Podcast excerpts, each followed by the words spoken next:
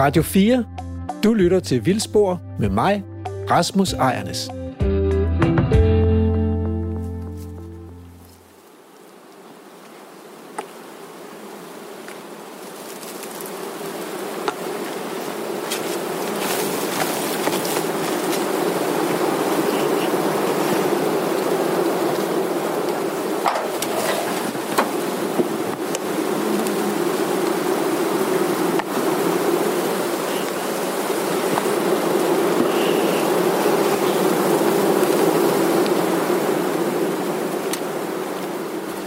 Hjemme hos mig i Hjortøj blev der slynget honning i weekenden.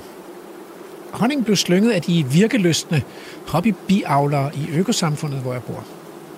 Så kunne jeg købe sådan en squeezeflaske med lækker flydende honning til de nye danske jordbær. Min egen dybdal jordbær er desværre øh, krøbet over til naboen. De laver jo stikling og sådan nogen, og så har naboen adopteret dem. Til gengæld så er der ikke flere tilbage. På min side af skældet, der er sådan en blomstereng i stedet for, med blomstrende høgeskæg, brunelle og okseøje.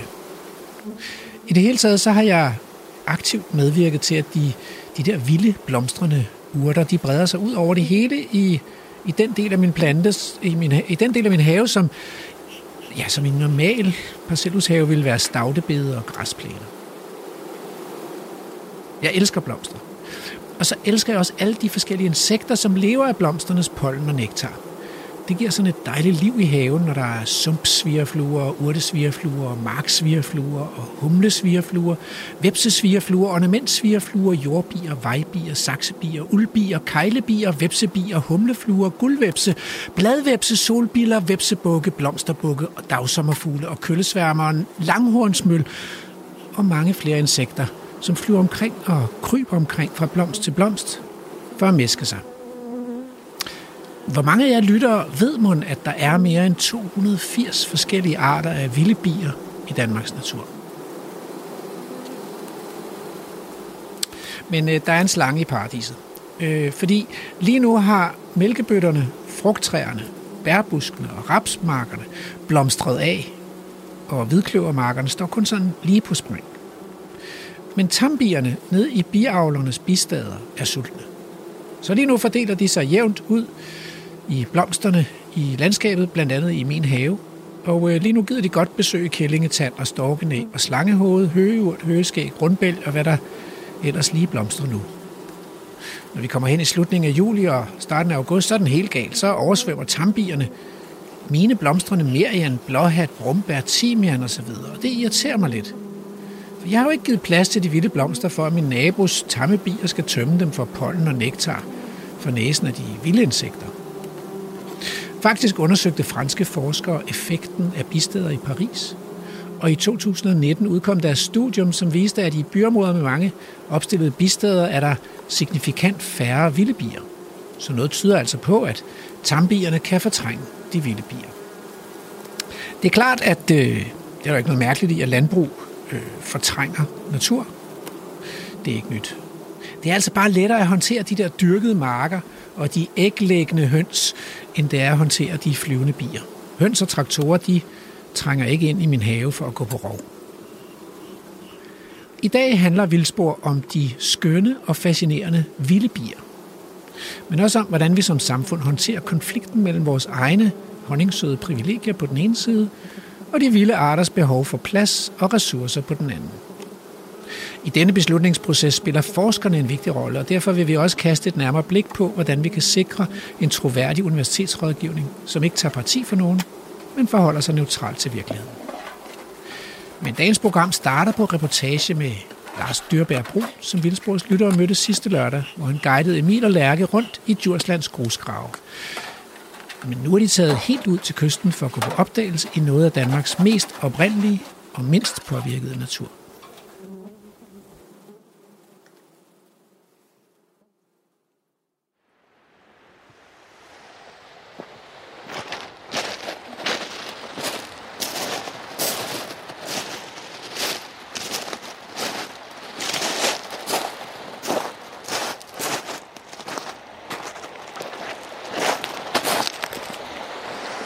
er mig, der er Lærke Sofie Gleup, og lige nu er du på reportage med mig og Emil Skovgaard Brandtoft.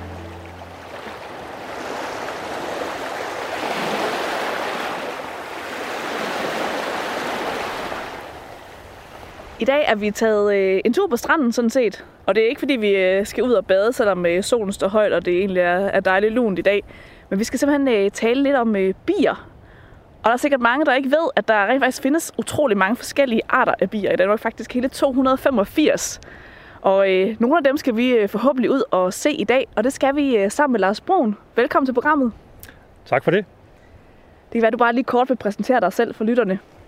Ja, jeg er biolog i Syddjurs Kommune og arbejder med øh, naturbeskyttelse. Og så er jeg kratlusker og nørd og har kigget på smådyr i, øh, i rigtig, rigtig mange år. Og så er jeg begyndt at kigge på bier inden for de sidste par år. Så lyder du som den helt rigtige at, at tage med på tur for at, at finde nogle bier. Hvor er det, vi skal lede efter dem herude på stranden?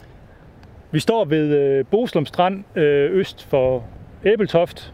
Øhm, det er et stykke rigtig, rigtig fin natur med øh, masser af, af vilde blomster og øh, næringsfattig kalkholdig jordbund osv.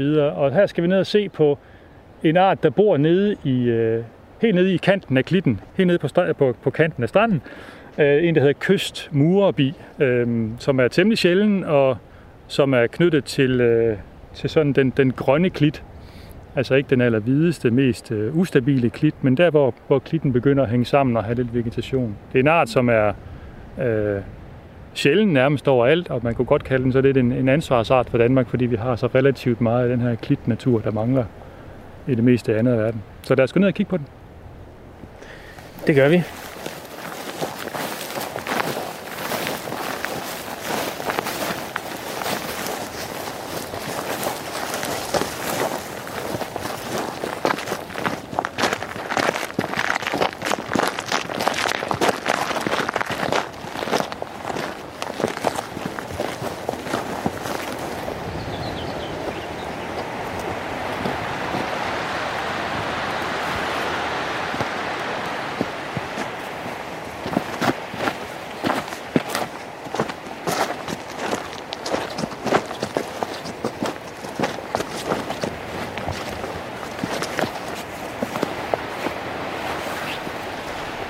Står lige ved kanten af en øh, meget befærdet øh, sti ind igennem krattet af, af hybenroser. Og her hvor der er sådan en lille klint på måske 30 cm højde og 5 meters længde, der kan vi se, der er nogle små huller ind i sandet, hvor der kravler nogle bier frem og tilbage.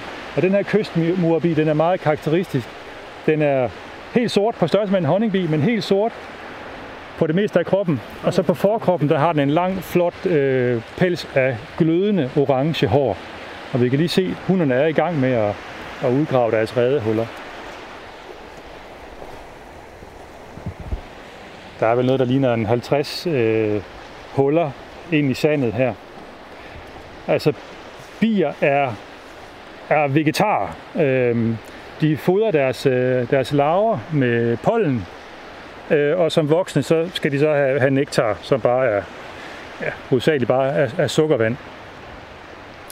Øhm, og den bi, som de fleste tænker på, når man siger bier, det er honningbien. Men honningbien er et husdyr, som er indført, fordi den laver honning, og er nem at have med at gøre, fordi den går på nærmest hvad som helst.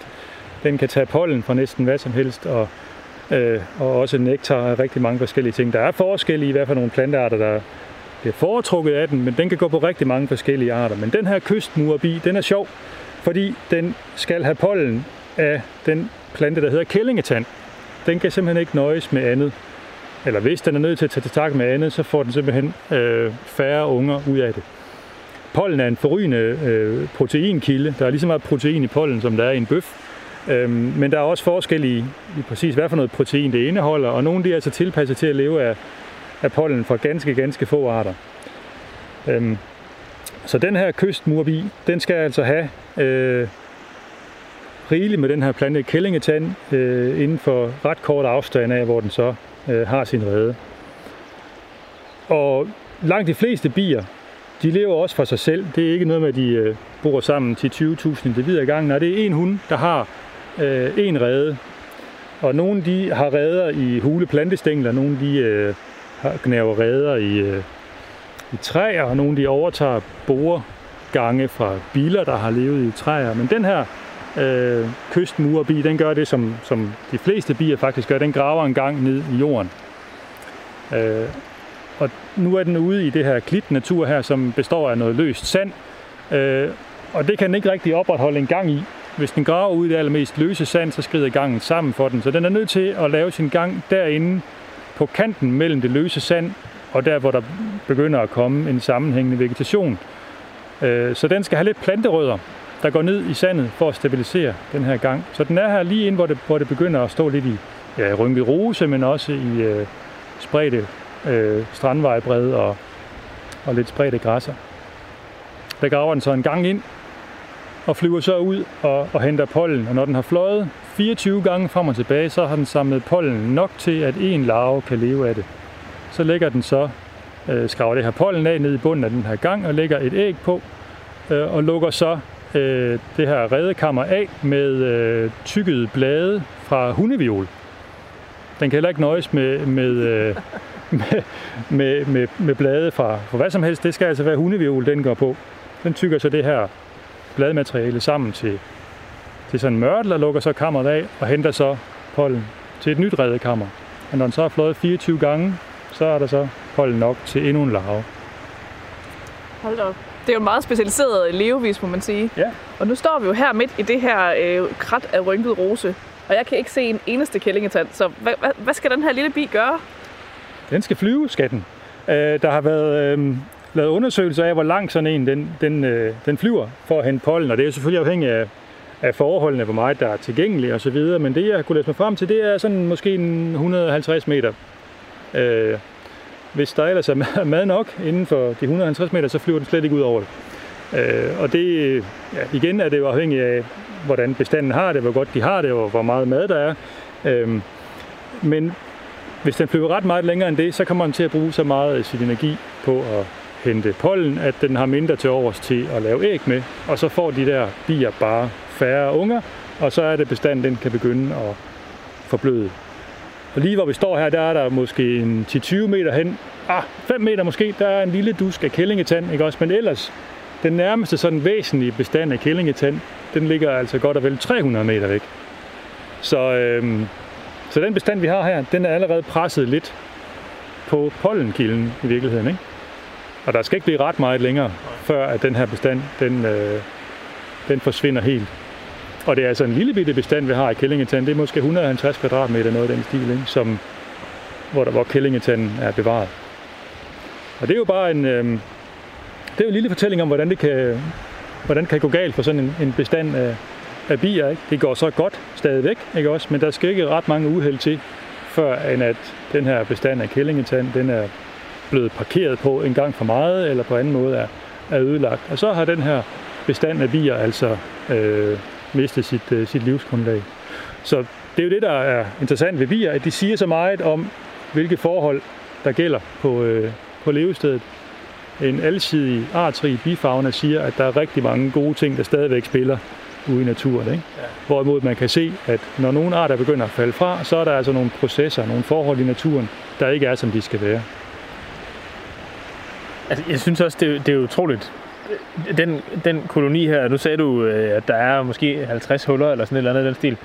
Og nu ved jeg ikke, måske går de også derover, ikke? men det er jo, så er det 5 meter eller 6-7 meter måske, de har, hvor, hvor, hvor der er den her øh, øh, klit overgang her med noget sand og, og planterødderne til at stabilisere det. Det er virkelig ikke et ret stort område.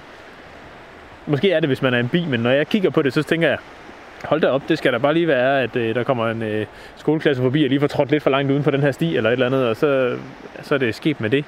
Det virker enormt sårbart. Det er det formentlig også. Altså man kan sige, nu er der jo lige en kilometers penge eller to op langs med kysten, hvor jorden også er sandet, øh, og hvor, øh, hvor det afhænger af forstyrrelserne, om der lige er de her rigtige forhold. For den skal have den her lille klint, der er stabil, og den skal vende mod syd. Øh, og det opstår jo lige så stille, når der sker nogle klitgennembrud. Der kan også blive øh, lagt noget sand på i løbet af vinteren i en østenstorm. Ikke? Mm. Øh, men det kan også godt gå galt den anden vej. Ikke? Som du siger, en skoleklasse, der vader ned over hele den her klint, i stedet for ude i siden, som vi gjorde, ikke? så er det hele trådt i smadret. Ikke? Og hvis det falder oven i en, en, en sommer, der måske er kold og regnfuld, øh, eller de parasitter, der lever af den her bi, har det bedre, end den har det, men så bliver den presset og presset og presset, og det er så noget, der sker. Øh, øh, med jævne mellemrum, og som gør, at arter uddør. Ikke? Det kan det være de her tilfældigheder, De her tilfældige hændelser, der gør, at arter uddør, når bestandene bare bliver små nok. Og det er jo så argumentet for at lave stor, robust natur, ikke, som kan holde til de her tilfældigheder, der må komme en gang imellem. Ikke? Men man kan også sige, at hvis ikke der har været færdsel hernede, hvis ikke der har været de her 10.000 gæster i løbet af en sommer, jamen så er det hele måske været lukket til i Rynke Rose. Mm. Så, ja. så den forstyrrelse, der er hernede, er måske i virkeligheden forudsætningen for, at, at, at bilen kan være her. Ikke? Er det her, er det, det her lille område, der står her, det er det eneste, den eneste koloni af, af den her øh, kystmurbi i nærheden, eller hvad? Eller har den flere pletter herhen af? Der er lige 20 meter længere hen, er der endnu sådan en lille, en lille klint, en lille gryde ind i, ind i rosenkrattet, hvor der er så lidt færre dyr, ikke også? Og så har jeg fundet den øh, cirka en kilometer længere mod nord, øh, hvor der også er en lille klint, der lige vender rigtigt, ikke? Øh, og så vidt jeg kan se, så er der ikke væsentligt mere kællingetand øh, end de her 150 kvadratmeter, som vi snakkede om før. Og det vil sige, den bestand, der ligger længst væk, den har altså 1,3 km hen for at finde sit pollen. Øh, så den bruger rigtig meget krudt på at finde frem og tilbage. Og det er, det er en bi, som helst ikke vil flyve længere end 150 meter. Den bliver så tvunget ud på en tur på 1,3. Ja, altså hvis bestanden skal have det godt, ikke også, øh, så øh, skal den altså ikke, helst ikke flyve ret meget mere end det. Ja, det er hårde odds, ja. må man sige. Men, men det er også det, der gør, at, at bier, ligesom så mange andre insekter, er virkelig gode indikatorer for, hvordan det går med naturen. Ikke? Historisk set så har vi jo målt naturkvaliteten ud fra, hvad der har været af planter. Øh, og det er jo fordi planter altid er hjemme, når man går ud og kigger efter dem. Den kan man også finde, når det er koldt og regnfuldt. Ikke? Øh, men planter, mange af dem er, lever jo i mange år og kan holde ud i lang tid efter, at, at de forhold, øh, der er betingelserne for, for naturen derude, er blevet drastisk forringet. En blåhat plante kan jo holde ud i lang tid efter, at græsningen er ophørt. Ikke? Øhm, hvorimod den bi eller sommerfugl, der er afhængig af, at der er blåhat nok, den bare skal mangle øh, foder og nektar og så videre en enkelt sommer, i de 14 dage, hvor den flyver, ikke? så er den art uddød. Ikke? Og hvis der er længere væk til næste bestand af den her sommerfugl eller bi, end den har lyst til at flyve, men så er den uddøen jo permanent. Ikke? Mm. Så, så de her øh, insekter, de reagerer meget hurtigere og fortæller meget hurtigere meget mere om, hvordan naturen egentlig har det, end, end planterne gør. Jeg kunne godt tænke mig at se den igen, den der, den der bi der. Men jeg tror, det der over... Det der, og det er vist en eller anden webs, der... Det er en sandvips, ja. Der var også en, der var det der hed før. Okay. Og de her hunder, de graver en gang hver og markerer den så med nogle duftstoffer, så de, øh, så de ikke kommer til at gå forkert. Der er ingen grund til, at man render og fylder pollen på, på naboens unger. Øh, men nogle gange så kan man se, at de, de når at kravle ind, og så lige snuser, og så, ah, det var vist ikke lige her, og så bakker de ud igen, og så ind og finde, finde det rigtige. Det er jo interessant nok, hvordan, øh, hvordan, sådan nogle, øh, hvordan sådan nogle bier egentlig... Altså nu har de så markeret, markeret det her, ikke? Men, men den der tur på 300 meter ned til Kællingetand dernede, mm. øh, den får de jo selvfølgelig fløjet nogle gange, hvis det, hvis det er 24 ture per, per, per æg. Ikke? Øh, nå, der kom den ned. Ja. Sted med dig. Ned efter noget mere Kællingetand. Men der er jo også nogle bier, som øh, når, når de skal finde vej... Nå, der, nå det var sandvæbsen igen. Ja. Øhm, fokus. Ja, fokus. Jeg tror måske, der var en, der smuttede ind der. Nå, øhm, men, øh, men når de skal finde vej, så, så finder de sådan nogle markører i landskabet og sådan noget, som ja. de, de bruger til at, til at, når jeg har set den her, så ved jeg, at jeg skal til højre, eller, eller hvad det nu er. Ikke? Øh, det tænker jeg, det er vel noget af det samme for, øh, for den her. Ja, nu var der en til, der smuttede ind. De er nu meget fine, Det er relativt nemt, fordi den har grønt på den ene side og blåt på den anden i form af havet. Så den, den kan nok godt finde vej. Hvis ja. den skulle flyve ind i landet, så var det lidt mere en udfordring. Ikke? Men øh, den har det nemt her. Og hunden her. Ja. Der var en hund mere der. Mm. Nej, det var, det var sandvipsen. Den bliver ved med at Nogle gange så kan man se hannerne sidde, øh, sidde op på jorden og lure på hunderne. Så holder de et territorium. Hannerne har det med at komme frem før hunderne om foråret. De udvikler sig øh, færdige nede i, i gangen i løbet af, af sommer og efterår og forpupper sig så øh, og udvikler sig færdige og ligger så som, som voksne hen over vinteren øh, og kommer så frem som, som voksne med vinger på det hele øh, der i sidste i april, starten af maj. Øh, og hannerne har det med at komme først, fordi så opsøger de lige steder, hvor hunderne kommer frem, og så kan der måske sidde en flok på 10-15 hanner oven i hinanden og kæmper om at være den første til at parre sig med hunden, når hun lige kigger frem. Ja. Så hun får ikke lige lov til at komme ud og nyde tilværelsen. Hun skal på arbejde med det samme. Så og der kan de her hanner så flyve rundt i, i ret store tætheder i sådan en koloni, som vi har her. Det er mig, der er Emil Skovgaard Brandtoft. Lige nu er du på rapportage med mig og Lærke Sofie Kleve. Nogle af de huller, vi ser hernede, det er ikke fra den her kystmåbi. Det er fra en, der hedder vores silkebi, som øh, er betydeligt mere almindelig. Øhm, og den har også en, en anden parasit, en der hedder stor blodbi, en stor også rød og sort bi, som øh, gør det samme, som, som den her blåhatvipsebi gør ved blåhat jordbi, altså invaderer reden og dræber larven og lægger sine egne æg dernede. Og den her stor blodbi, den går altså kun på den her vorsilkebi, så den er også specifik i, hvem den parasiterer. Der er andre af de her bier, nogle der hedder vipsebier, som kan gå på flere forskellige arter, som redde parasitter. Øh, men altså den her blåhat vipsebi, altså den her store blodbi, de er altså helt specifikke og går kun på én art. Og er så afhængig af, at, at den art også har det godt.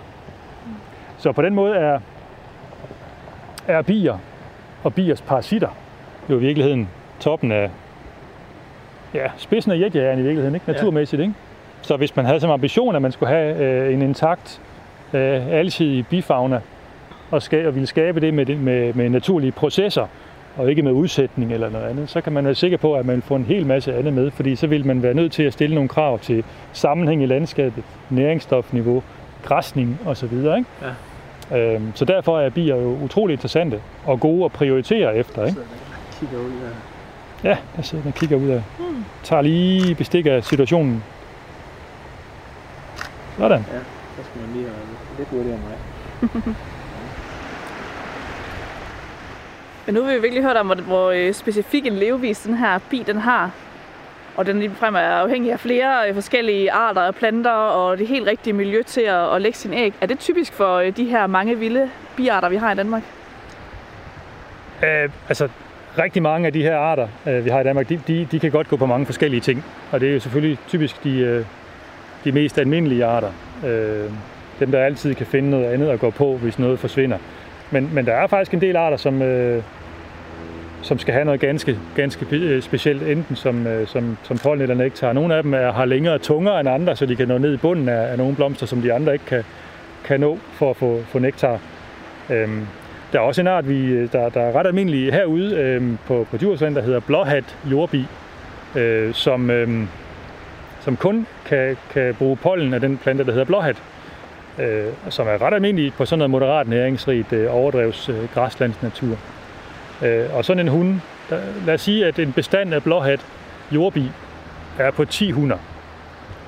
Øh, så kan man beregne ud fra, hvor meget pollen der er i en blåhat, og hvor meget pollen en larve skal have. Så kan man beregne, hvor, hvor mange øh, pollenkorn en bestand på 10 blåhat jordbier skal have. Og det er så noget som 150 planter øh, som en lille bitte bestand på 10 hunder skal have af blåhat. Forudsat der ikke er andre, der kommer først og tager pollen fra, fra blåhat. Øh, og den her blåhat jordbi har så en parasit, en der hedder blåhat vipsebi, som øh, ikke graver sin egen rede, men øh, invaderer reden af blåhat jordbi, dræber øh, blåhat jordbiens larve og lægger sin egen æg i de her redekammer, og så overtager øh, dens larve så reden, ligesom en, en gø gør ved, ved fugle. Øh, og lad os sige, at sådan en bestand af, af blåhat vipsebi skal have øh, 10 gange så mange, ikke? så er vi altså op på, at der skal være tusindvis af, af blåhat planter, for at en bestand af den her blåhat vipsebi kan opretholde, opretholde bare en, en nogenlunde øh, bestand. Ikke? Øh, og øh, det, det, det er også derfor, at det er en art, der er gået voldsomt meget tilbage og, og er rødlistet. Ikke? Den findes kun de steder, hvor der er rigtig meget blåhat, og derfor rigtig mange blåhat jordbier. Den har vi også her ude ved Æbetoft, faktisk, fordi vi har så relativt meget af, af det her relativt intakte græslandsnatur. Så det er jo en af de mest ekstreme arter, det er den her parasit, som kun går på en art, der kun går på en planteart. Og det der med, at, at, at nogle af de her vilde bier er så specifikke og kræver rigeligt med pollen fra en bestemt planteart, det er jo det, der gør, at, at man godt nogle gange kan være lidt bekymret over sådan noget som biavl. Øh, fordi honningbier går som udgangspunkt øh, hvad skal jeg sige, koordineret ud og bestøver. De fortæller hinanden, hvor, der, hvor det er værd at flyve hen, og det vil sige, at de går gerne efter, hvor der er, er rigtig mange øh, blomster. Det kan være det kan være pil i det tidlige forår, så kan det være mirabella, det kan være slåen, det kan være hvidtørn, det kan være en rapsmark, det kan være hedelyng i sensommeren. Men hvis man i en periode ikke har nogle af de her masseblomstrende arter, og det kan for eksempel være hen over højsommeren, hvor der måske ikke er så meget nødvendigvis, der står med, med 10-20.000 individer af blomster, så begynder honningbierne måske også at gå ud på de mere spredt forekommende arter. Og det kunne så for eksempel være kællingetand, det kunne være blåtop, øh, undskyld, blå, øh, blåhat. Øh, og hvis det så er et sted, hvor der er en, en bestand af for eksempel en blåhat jordbi, der i forvejen måske er presset, fordi der ikke er så meget blåhat, og der så oven i alt det andet kommer en flok øh, honningbier, måske 4-5 stykker ad gangen, øh, så kan det måske være noget, der kan skubbe den her bestand ud, ud over kanten, og så ryger blåhat vipsebilen med. Det er utrolig svært at sige, hvor meget er tilbagegangen for de vilde bier, der, der skyldes øh, øh honningbier. Øh, jeg tror, det er meget, meget lidt, undtagen måske helt lokalt. Ikke også? Men, men man skal i hvert fald tænke sig om øh, som, som, som biavler, øh, inden man, man bare sætter, sætter bistader op. Øh, jo mere værdifuld natur man har med at gøre, desto større risikoen også for, at man kommer til at, at genere noget, der ikke rigtig har andre steder at gå hen. Det er en stor og ofte ophedet diskussion. Ja, det må man sige, ja. Det er, det er, jeg synes virkelig, de er fine, de der øh, kystmurebier hernede. Nu var der, jeg forsøgte på at tage, på, tage et billede før af dem, men de er travlt. Det er ikke sådan, at de lige sidder og soler sig i, øh, i, i døråbningen der, når de lige kommer ud og tænker, ah, her er rart, her kan jeg lige sidde. Der er bare fart på, det er direkte ned efter mere Yes. pollen. Ja, 24 gange frem og tilbage. Jamen, det er jo det. Så læg mærke til, at de flyver samme vej. Ja. Det er ikke nogen, de flyver til højre, nogen flyver til venstre. Det er ensrettet, ikke også? Ja. De ved, hvor de skal hen, fordi der ikke er andre steder at flyve hen. Ja. Men vi kan prøve at lustre henover, og så kan vi se øh, undervejs, hvor få blomster der i virkeligheden er. Hvor lidt kællingetand der egentlig er. Ja. Det er et område, som er... Øh, fra naturens hånd er det fantastisk, altså med med lav næringsstof og godt med kalk i jorden osv., men det er også et sted, der er utrolig velbesøgt af badegæster eller mennesker hele året. Det er løse hunde, det er gående, det er cyklende osv., og det har også bare nogle konsekvenser, fordi vegetationen bliver trådt flad. Øhm, så vi kan prøve at, at se, ja, find 50.000 fejl, ikke? se hvor få blomster der er, se hvor mange blomster der i virkeligheden mangler. Ikke? Ja. Og det er jo også sådan noget, som lige præcis her kan være et problem for en art som den her kystmurbi og alle de andre vilde bier, der også er hernede sommerfugle er her jo også sjældne arter, ikke? og de stiller jo sådan cirka de samme krav. Ikke? Masser af blomster. Vi er lige vidne til en øh, parring af kystmurbi Nå, det var det, der skete. Den- stemte ned. Ja, jeg tror simpelthen, at hunden blev overfaldet af en han. Ja.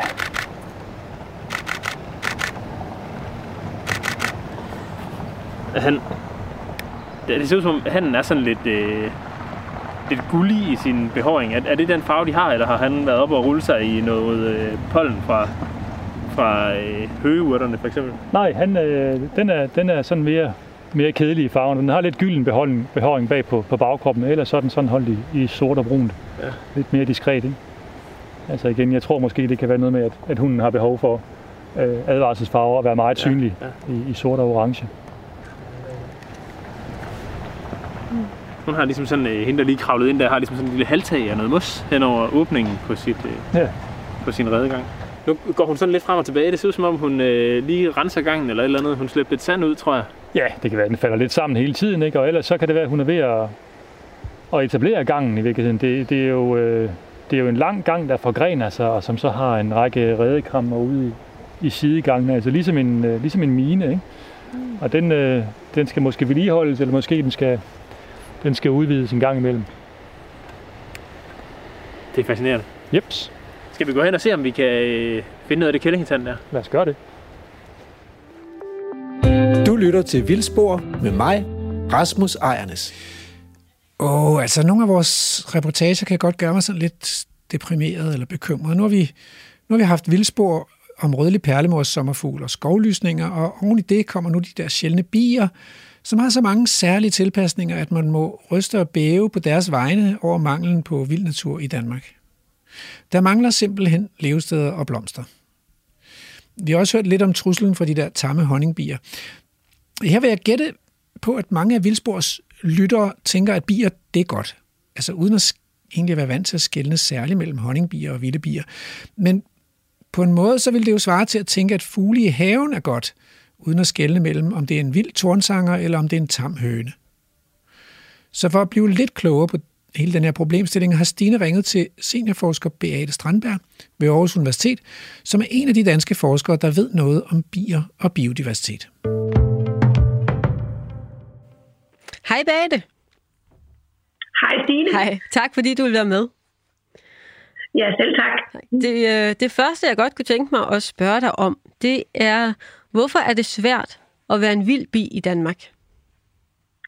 Jamen, det er det først og fremmest, fordi der er meget lidt plads til vild natur i Danmark. Øh, og vi har set, lige for nylig har vi jo fået rødlistevurderingen, og ud af de 292 arter af bier, vi kender fra Danmark, der er de 244 blevet rødlistevurderet, og 44 procent af dem, altså, eller 107 arter, de er rødlistede. Det vil sige, at de i en eller anden omfang er truet, og re, altså decideret truede arter, det er 23 procent. Så det er en stor del af vores bier, der faktisk er truet i dag. Og de årsager, der angives til, at bierne er truet, det er primært tilbagegang i deres levesteder. Den, den helt overordnede og generelle øh, årsag. Men også, at der mangler blomster i landskabet. Og det ved jeg også fra mine egne undersøgelser, at øh, der er ikke ret mange føderessourcer ude i de danske landskaber en stor del af året.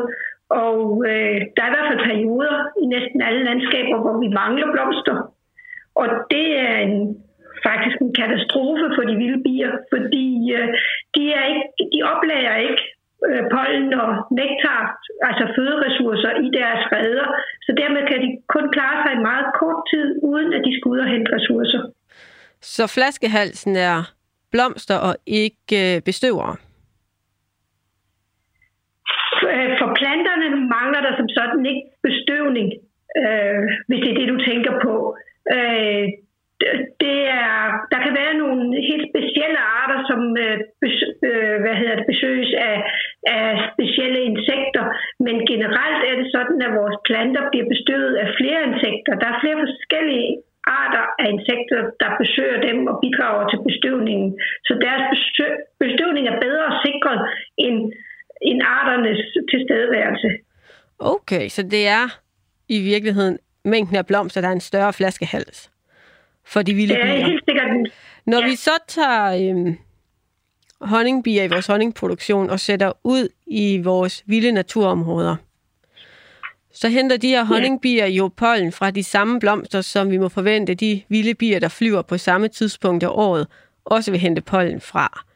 Er det ja. en uh, trussel mod de vilde bier? Eller der... Jamen, det, det kan det helt klart være. Altså som vi netop lige snakkede om, så kan der være perioder, hvor der decideret mangler ressourcer. Der er det jo oplagt, at der vil være konkurrence omkring ressourcerne. Men også selvom ressourcerne er rigelige, så kan der opstå konkurrence, øh, fordi honningbierne, når de sættes ud i bistedet, er meget talrige. Altså, der kan være mange tusind øh, arbejdsbier, som er ude og hente pollen og nektar i, i områderne omkring et bistade og når det topper midt på sommeren, så er vi måske op på 40-50.000 bier i sådan et bistade. Øh, øh, det er slet ikke usædvanligt.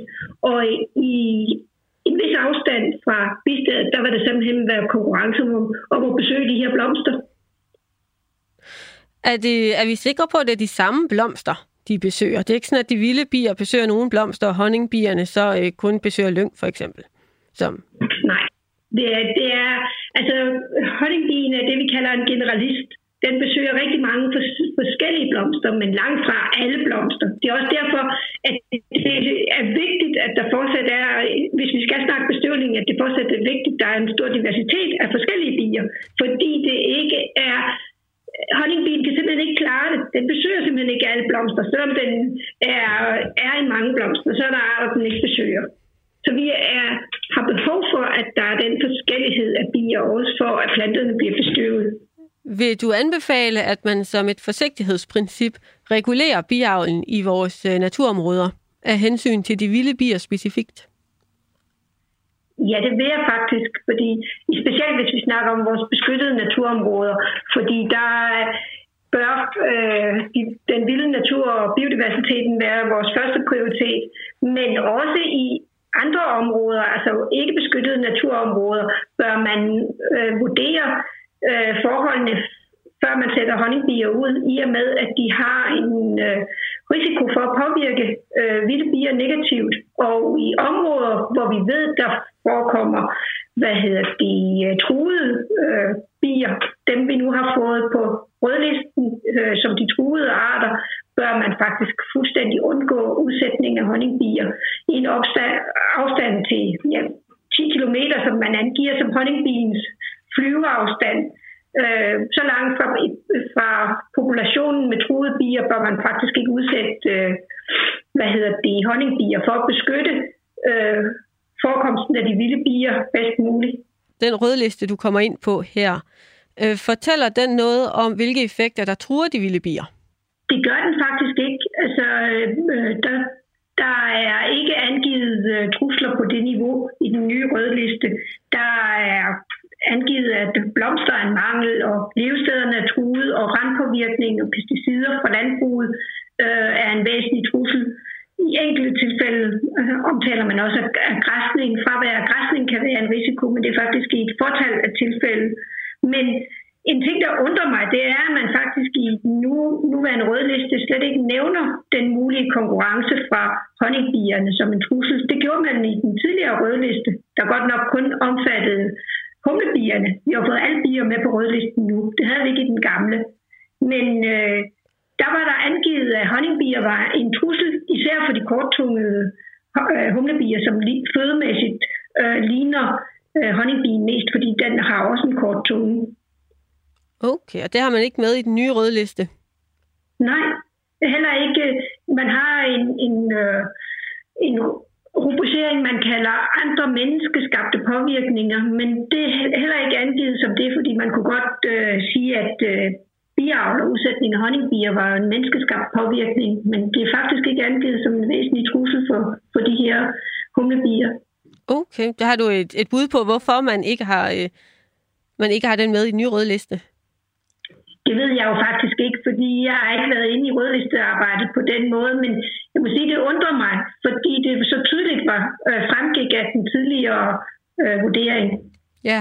Og siden, siden vi havde den vurdering i 2010, der er der jo faktisk kommet væsentligt mere viden omkring betydningen af konkurrence. Okay, Danmark eller internationalt eller begge steder? Især internationalt. Vi har, vi har faktisk ikke øh, haft mange studier i Danmark af konkurrenceforhold, så det er, det er internationalt. Der er kommet en, en række rigtig gode studier inden for de sidste 5-10 år. Okay. Og, og hvad fortæller de studier? De fortæller typisk, at der er risiko for konkurrence mellem øh, honningbier og, og vilde bier, hvor, hvor øh, tætheden af honningbier er, er høj. Og det er den jo øh, typisk tæt på, på bistedet, men hvis der er en udsat mange bisteder, kan det også være i længere afstand. Øh, der er undersøgelser, der viser effekter på øh, 500 meter, 1000 meter og, og endda højere end det. Ja, okay, så, så den forskning, der er kommet til siden, øh, bekræfter egentlig, at, ja, at konkurrencen er, kan finde sted. Lige præcis, ja. Mange tak skal du have, Beate. Selv tak. Du lytter til Radio 4. Nå, hvis nu der kun var en faglig vurdering af konkurrencen mellem tambier og villebier, så var det her jo ingen webseret, men det er det. For der er faktisk nogen, der har en anden forståelse og opfattelse af problemstillingen omkring konkurrence. I 2017 der skriver syv forskere, heriblandt jeres ærede vært i dagens Vildspor, en artikel i Altinget om fakta i debatten om bier. I 2019 følger 22 andre forskere sig op med en kronik i Politikken og en kort artikel i Aktuel Naturvidenskab. I samme periode har Aarhus Universitet udgivet en række notater om konkurrencen, som peger sådan lidt i hver sin retning. Desværre så er der ikke nogen af hovedforfatterne til kronikken øh, og artiklen med de der 22 forfattere, der har ønsket at medvirke i programmet. Så nu vil jeg i stedet læse den centrale passage om konkurrence op her i radioen, så I lyttere kan få et indblik i, hvordan man også kan se på sagen. De skriver, under mellemrubrikken konkurrence er et mindre problem. Desværre bliver diskussionen i Danmark om trusler og tiltag nogle gange overskygget af en debat om, hvorvidt biavlernes honningbier høster så meget blomsterføde, at andre bier bukker under i konkurrencen. I den internationale forskning anses konkurrence dog som en mindre faktor, set i forhold til tab af redesteder og føde samt giftpåvirkning. Problemstillingen om konkurrence er meget kompleks. Honningbier hører naturligt til den danske bifauna, og konkurrence mellem biarter, som deler blomster, forekommer naturligt. Honningbier og andre danske bier adskiller sig dog i nogen grad fra hinanden i, hvilke blomster de foretrækker og hvordan de søger føde, hvilket begrænser mulighederne for konkurrence. For vilde bier, som deler fødegrundlag med honningbier, vil graden af konkurrence afhænge af antallet af bier lokalt relativt til blomsterforekomsten på det givende tidspunkt. Forskning viser, at effekten af konkurrence klarest kan påvises tæt på store bigårde, ofte 30 steder eller flere, og ved mange steder i blomsterfattige landskaber. I Danmark har hovedparten, 93 procent, af biavler under 10 bistader, ofte kun 1-3. Bigård af denne størrelse er næppe et generelt problem. Antal og placering af bistader bør altid vurderes i forhold til tilgængeligheden af blomster, som varierer i landskabet og hen over sæsonen. Og så kommer en lille rubrik her, der hedder En samlet front for bierne. Vi foreslår derfor, at alle aktører, myndigheder såvel som forskningsinstitutioner, interesseorganisationer, kommuner og private virksomheder samler kræfterne i en inkluderende tilgang, hvor vi fokuserer på tiltag, som gavner alle bestøvere, vilde som holdte, som imødegår de store trusler. Ja, det var så det, jeg ville have valgt at læse op fra det her indlæg, som handlede om konkurrencen. Man kan på en måde godt fornemme, at der er nogle følelser på spil her.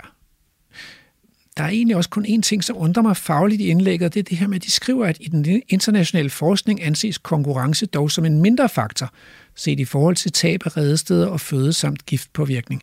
Fordi jeg mener faktisk ikke, der er nogen, der har undersøgt den relative betydning af de forskellige trusler. Til gengæld er der mange, der skriver, at det er uhyre vanskeligt at undersøge lige netop det her. Hmm. Men hvis nu de har ret, og konkurrence virkelig er et mindre problem, så kan der jo stadig godt være grund til at forholde sig til problemet. Men så skriver de også noget andet, som er interessant, synes jeg, nemlig at honningbien er en hjemmehørende art i Danmark. Det synes jeg er spændende. Og når de ikke selv vil tale om det i radioen, så vil jeg ringe til Hans Henrik Brun og høre lidt mere om det der med vilde honningbier. Du lytter til Radio 4. Hallo? Ja, hallo, det er øh, Rasmus Ejnes fra Vildsborg på Radio 4. Ja, goddag. Må jeg godt forstyrre dig lidt? Ja, det må øh, du godt. Altså, fordi øh, vi har et program i dag om øh, vilde bier og om honningbier, og så har jeg læst, at honningbien i virkeligheden er en vild dansk art, som hører til i vores natur.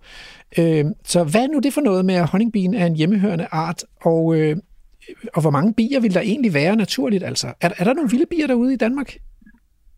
Det er jo et godt spørgsmål, øh, men, men øh, nu er det jo ikke, øh, det er ikke fordi, jeg vil meget gerne svare på det så godt jeg kan, men vi har jo faktisk folk, forskere, som, som forsker specifikt i honningbier. Har du overvejet at ringe til nogle af dem? Øh, ja, men de ville, havde ikke lyst til at være med i dag. Øh, Nå, så. så derfor så tænker jeg, at jeg... Så må lytterne jo nøjes med mig. Ja, tak. Øh, men altså, findes der vilde honningbier i Danmark?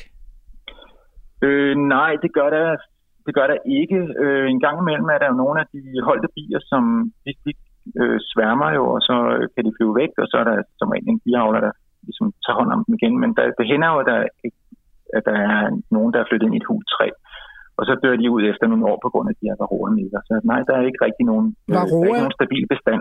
Undskyld, ja, det er sådan en, øh, en, varroa-midler, det er jo sådan en, en mideart, som, øh, som øh, lever som parasit i øh, biernes kolonier, som øh, svækker dem gevaldigt. Okay, så, så det, der, jeg kan huske et eller andet, der var nogen, der snakkede en gang om, at der var den brune bi på Læsø. Det var sådan ligesom den sidste relikt af, af vilde honningbier i Danmark. Ja, men det er jo også, øh, det er muligvis også rigtigt. Det er jo en, det er jo en underart, som den, som Linné, den store svenske naturhistorie, der fra 1700-tallet, han beskrev Apis mellifera, og det er så underarten mellifera, det er så den, han har beskrevet, den der brune. Den er jo, øh, det er jo sådan en, en en underart af honningbi, som er knyttet til Vesteuropa, hvor det var der lyng. Den har sådan en ret sen aktivitet i, på året mm. i forhold til de andre underarter, som er mere i kontinentalt inde i landet. Så den har helt sikkert været i Jylland fra starten og, på Læsø. Og helt ned til altså Lillante nede i hederne nede i Sydvestfrankrig, der er også brune eller pejder. Okay, men det bliver jo lidt interessant, så hvis honningbien i virkeligheden er hjemmehørende, så, så kan der jo i virkeligheden ikke være noget galt med den. Så så bliver det lidt interessant, det der med at, at overveje, hvor mange honningbier ville der så egentlig have været naturligt, for at ja. finde ud af, om vi har et problem med de der bistader. Jamen, det er rigtigt. Det er faktisk et super interessant spørg- øh, spørgsmål, som jeg har, jeg har læst lidt op på den videnskabelige litteratur her, og der er jo lavet en del studier. Og hvis vi bare tager Tyskland for eksempel, så er der jo øh, for eksempel øh, det her ret kendte skovområde nede i øh, Thüringen, der hedder Heinich, Mm. Og der er nogen, der har undersøgt, hvor mange... Øh, øh, og der, der, der må man faktisk ikke holde honningbier inde i den her nationalpark. Der er ikke nogen holdte bier, så der er kun vilde bier. Okay. Og der er en stabil bestand. Øh, og den, der er så meget som øh, i gennemsnit 0,1 koloni per kvadratkilometer. Altså 1 koloni per 10 kvadratkilometer. Det er sådan noget tempereret løvskov. Og de, jeg kan sige, de yngler i, øh, i gamle sortspættehuller. Wow. Så sortspætterne mejsler jo øh, store huller øh, ud i, i levende, sunde bøgekævler især. Øh, og det er sådan en ret stor hulhed på, øh, der kan være 20 liter eller større. Og det er fint til, øh, når de sortspætten er blevet trætte af at være der, så flytter honningbierne ind i sin Så det er sådan set den, den, det er et af dens naturlige levesteder. I. Det vil det også være i Danmark. Men det er jo ikke mange, altså 0,1, altså et bistad per 10 kvadratkilometer. Nej, det er, det er virkelig ikke mange, men vi kan kigge andre steder hen også. Øh, øh, den europæiske honningbi er jo forvildet i Nordamerika, i det nordøstlige Nordamerika, altså det, der hedder New England. Mm. Øhm, og der er, der, der, der er de vældig velstuderet. Der er en, en forsker, der hedder Thomas Seeley, der har forsket i forvildet honningbier hele sit liv og skrevet flere bøger om. Øh, de er faktisk meget velskrevne og sjove at læse. Han har fundet, at der er cirka en koloni per kvadratkilometer. Okay. Og det er sådan noget tempereret løvskov, ligesom vi har her. Det er omtrent samme klimaforhold, som vi har her. Så det er nok det, vi må forvente. Og så skriver han også, at hvis man går længere sydpå til Texas, for eksempel, sådan lidt mere blandet busk, maki, øh, med spredtes, lunde osv., så, så kan der være op til 5-10 kolonier per kvadratkilometer. Det svarer nok mere til Middelhavsområdet i Europa. Ikke? Så der er nok en gradient af, hvor mange man skal forvente. Men lad os bare sige øh, cirka 1, 1 per kvadratkilometer, en koloni per kvadratkilometer i Danmark. Det er nok cirka det, vi forventer. Men sådan nogle stadepladser, der kan jo nemt stå mange, øh, mange bifamilier. Sådan en koloni, den, kan man sammenligne den med en bifamilie? Øh, Ej, de er også mindre, fordi øh, biavlerne øh, de laver, øh, holder bierne i større steder, fordi så bliver de ved med at samle vinterforråd. Og de, det er jo sådan, man gør for at maksimere produktionen, så manipulerer man de her dyr til at, at blive ved med at samle honning. Øh, så kan man høste mere honning. Men fordi de bruger jo den, de, de, de skal jo bruge den til at, at overleve vinteren, og så skal de starte ynglen næste forår, tidligt på foråret. Det gør honningbierne øh, mens det stadigvæk er koldt og sne og så videre, så starter de meget tidligere. Det gør de jo på sidste års honningforsyning. Men de er jo ikke, men, men altså, de, de vil for naturens ikke samle lige så meget, som de gør, når man holder dem. Okay, altså det, så hele det her, det minder jo lidt om den der problemstilling, vi har med overgræsning med kvæg og heste i nogle af vores naturområder. Hvis man sætter for mange kvæg og heste ud, så er det sådan set lige meget, hvor hjemmehørende de er, så risikerer man overudnyttelse. Men jeg kunne godt tænke mig at spørge her til sidst, altså vi vil jo gerne sådan måske sætte nogle store pattedyr fri og rewilde dem og sådan noget. Kunne man også forestille sig, at man rewildede honningbier, så vi fik honningbier tilbage i den vilde natur? Det kunne man sagtens. Og så skulle man jo, øh, altså det som øh, der er, det er jo, at de også lider af de her varroamidler, som de bliver smittet med af de tamme bier, eller de ja. holdte bier. Og det kunne man sådan set øh, snilt komme rundt om ved. Der er lavet nogle ret interessante forsøg på Gotland i Sverige, hvor man stillede 150 øh, bisteder ud i 1999 og så, gik de, så, fik de, så blev de øh, eksperimentelt inficeret med varroamider, og så fik det var simpelthen live and let die eksperiment. Ja.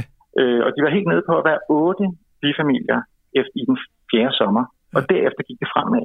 Okay. Og så, øh, så stabiliserede det sig på 20-30 bifamilier i det her område, hvor de bare lever som om de var vilde. Okay. Så hvis man... så, hvis så man... man kunne sådan set godt, hvis man afsatte et tilstrækkeligt stort område, sådan at der, og man, man forbød bihold inde i det område, så kunne man sagtens forestille sig, at der var okay. naturligt hjemmehørende vildgævende honningbier. Ja. Så hvis man vil beskytte honningbien, så skal man faktisk forbyde biavl. Tak skal du have. Ja, velkommen.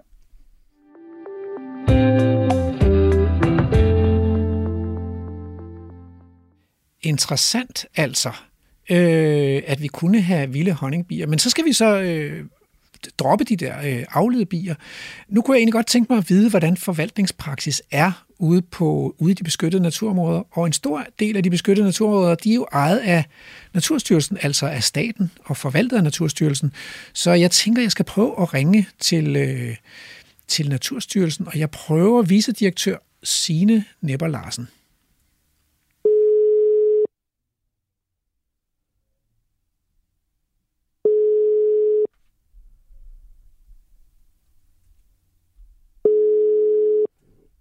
Hej, det er Det er øh, Rasmus Ejernes her på Vildsborg. Goddag, Rasmus. Ja. øhm, Naturstyrelsen har, øh, forvalter jo statens øh, naturarealer. øh, dem som forsvaret ikke har. Men og Naturstyrelsen har haft sådan en tradition med at udbyde stadepladser til biavlere i statens naturområder. Og så lyder mit spørgsmål, er Naturstyrelsen opmærksom på problemstillingen med, at honningbier kan påvirke de vilde bier negativt gennem sådan en konkurrence om, om blomsterne? Det er i hvert fald ikke noget, der kommer bag på mig eller, eller mine gode kolleger. Der er konkurrence. Øh, altså det, at der er konkurrence med forskellige arter ja, inden for bi, bifamilierne, det, det er jo ikke noget nyt. Mm. Og så synes jeg, der er kommet rigtig meget fokus på det her på det sidste. Så det er da noget, vi er fuldstændig opmærksom på, og også selvfølgelig med den debat, der har været. Øh, begynder at tænke noget mere over, hmm, er det den rigtige måde at gøre det på? Mm. Men, men har Naturstyrelsen så taget initiativ til at, at forbyde eller regulere biavlen på nogle måder i, i nogle af de beskyttede naturområder? Ja, altså vi har jo taget... Øh, nu skal lige kigge på mine noter her. Altså, vi har jo taget en, en initiativ, kan man sige, til at øh, oppe i Hansomreservatet i Thy, i det her store, udstrakte næringsfælde klipheder, har vi sagt, der stopper vi. Øh, vi havde jo noget udbud sidste år, der, der var jo sådan en enkelt, der bød på det. Øh, men det er også fordi, der er gang, gang i noget forskningsprojekt oppe, så også for at ligesom få det undersøgt nærmere. Okay.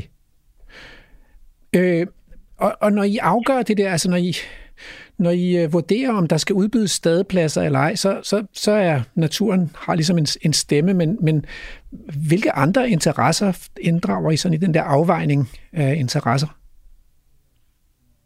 det tror jeg lige skal forstå igen. Jamen, altså... når, vi, når, vi, når vi udbyder, kigger vi så overhovedet på, hvor vi, hvor vi foreslår øh, udbyde de her stedepladser. Nej, jeg tænker også på, altså, hvad, hvad er det ellers, der tæller i, i vurderingen af, om der skal udbydes stadepladser? Altså.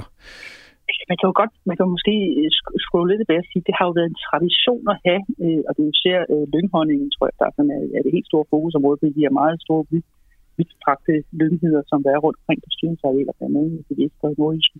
Ja. Og der har der jo været meget lokal interesse for at få lavet den her honningproduktion.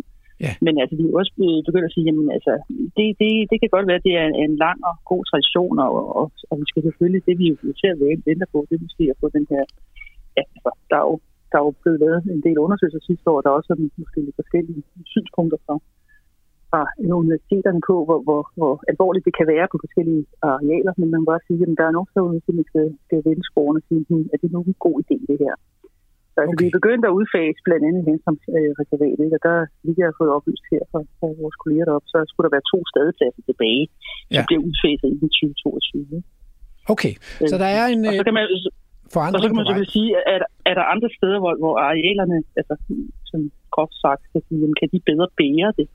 Og det er jo også det, der er spørgsmål omkring øh, det her spørgsmål, det er jo, at øh, øh, er det en lokal effekt, eller er det noget, der spreder sig langt ud af arealet, hvor meget så at sige bæreevne er der i forhold til den honningproduktion, der nu engang er til de, de arter, der eventuelt kunne konkurrere med hinanden. Ja. Det må vi jo høre jer forsker om, øh, om de hjælper os Okay, så I er opmærksom på problemstillingen, og I er begyndt at udfase det op i Hansted øh, vildreservater og overvejer, om der også kunne være problemer andre steder. Er det sådan nogenlunde rigtigt forstået? Ja, altså, men, men igen, det, vi, vi føler jo nok, at vi bevæger os ind på et terræn, hvor vi sådan sidder og kigger på nogle forskellige øh, resultater for forskning, og, og også øh, give adgang til, til, jeg tror, det er både Aarhus og Københavns Universitet, der skal til at lave et, et forskningsprojekt op, og som har overskrift, at honning bliver en trussel for de vilde bier ja. på naturarealer. Ja. Og det er vist både special og PhD og alt muligt, og det er sådan noget, jeg synes, der er utroligt interessant at sige, jamen, kan man påvise det her, altså rent teoretisk øh, kan man godt tænke sig til det, men det må afhænge enormt meget af jamen, altså, naturtypernes beskaffenhed, og Ja. hvad der i øvrigt truer den øh, bevaringstilstand, der er derude. Så tror jeg simpelthen, jeg vil sige uh, tusind tak for at have gjort dig så kloge. Ja, Ja, det var god dag. Hej. kort nok. Ja, det var Hej. det. Hej. Hej. Du lytter til Vildspor med mig, Rasmus Ejernes. Okay, det er jo interessant. Altså, Naturstyrelsen har opdaget, at der er en diskussion, og øh, de giver plads til, at der kan foregå noget forskning i den her problemstilling. Og de har også stoppet biavlen i en lille del af de statslige områder, altså oppe i Hansted-reservatet. Men der er stadigvæk stadepladser, og de overvejer så, om de skal udfases. Så, øh, så det er jo alt sammen øh, meget op i luften. Øh, og i, i anden time, der skal vi prøve at blive lidt klogere på, hvad er det egentlig, øh, hvad er det, egentlig det handler om, det her med at beskytte naturen mod øh, menneskers privilegier. Men øh, først skal vi have nyheder.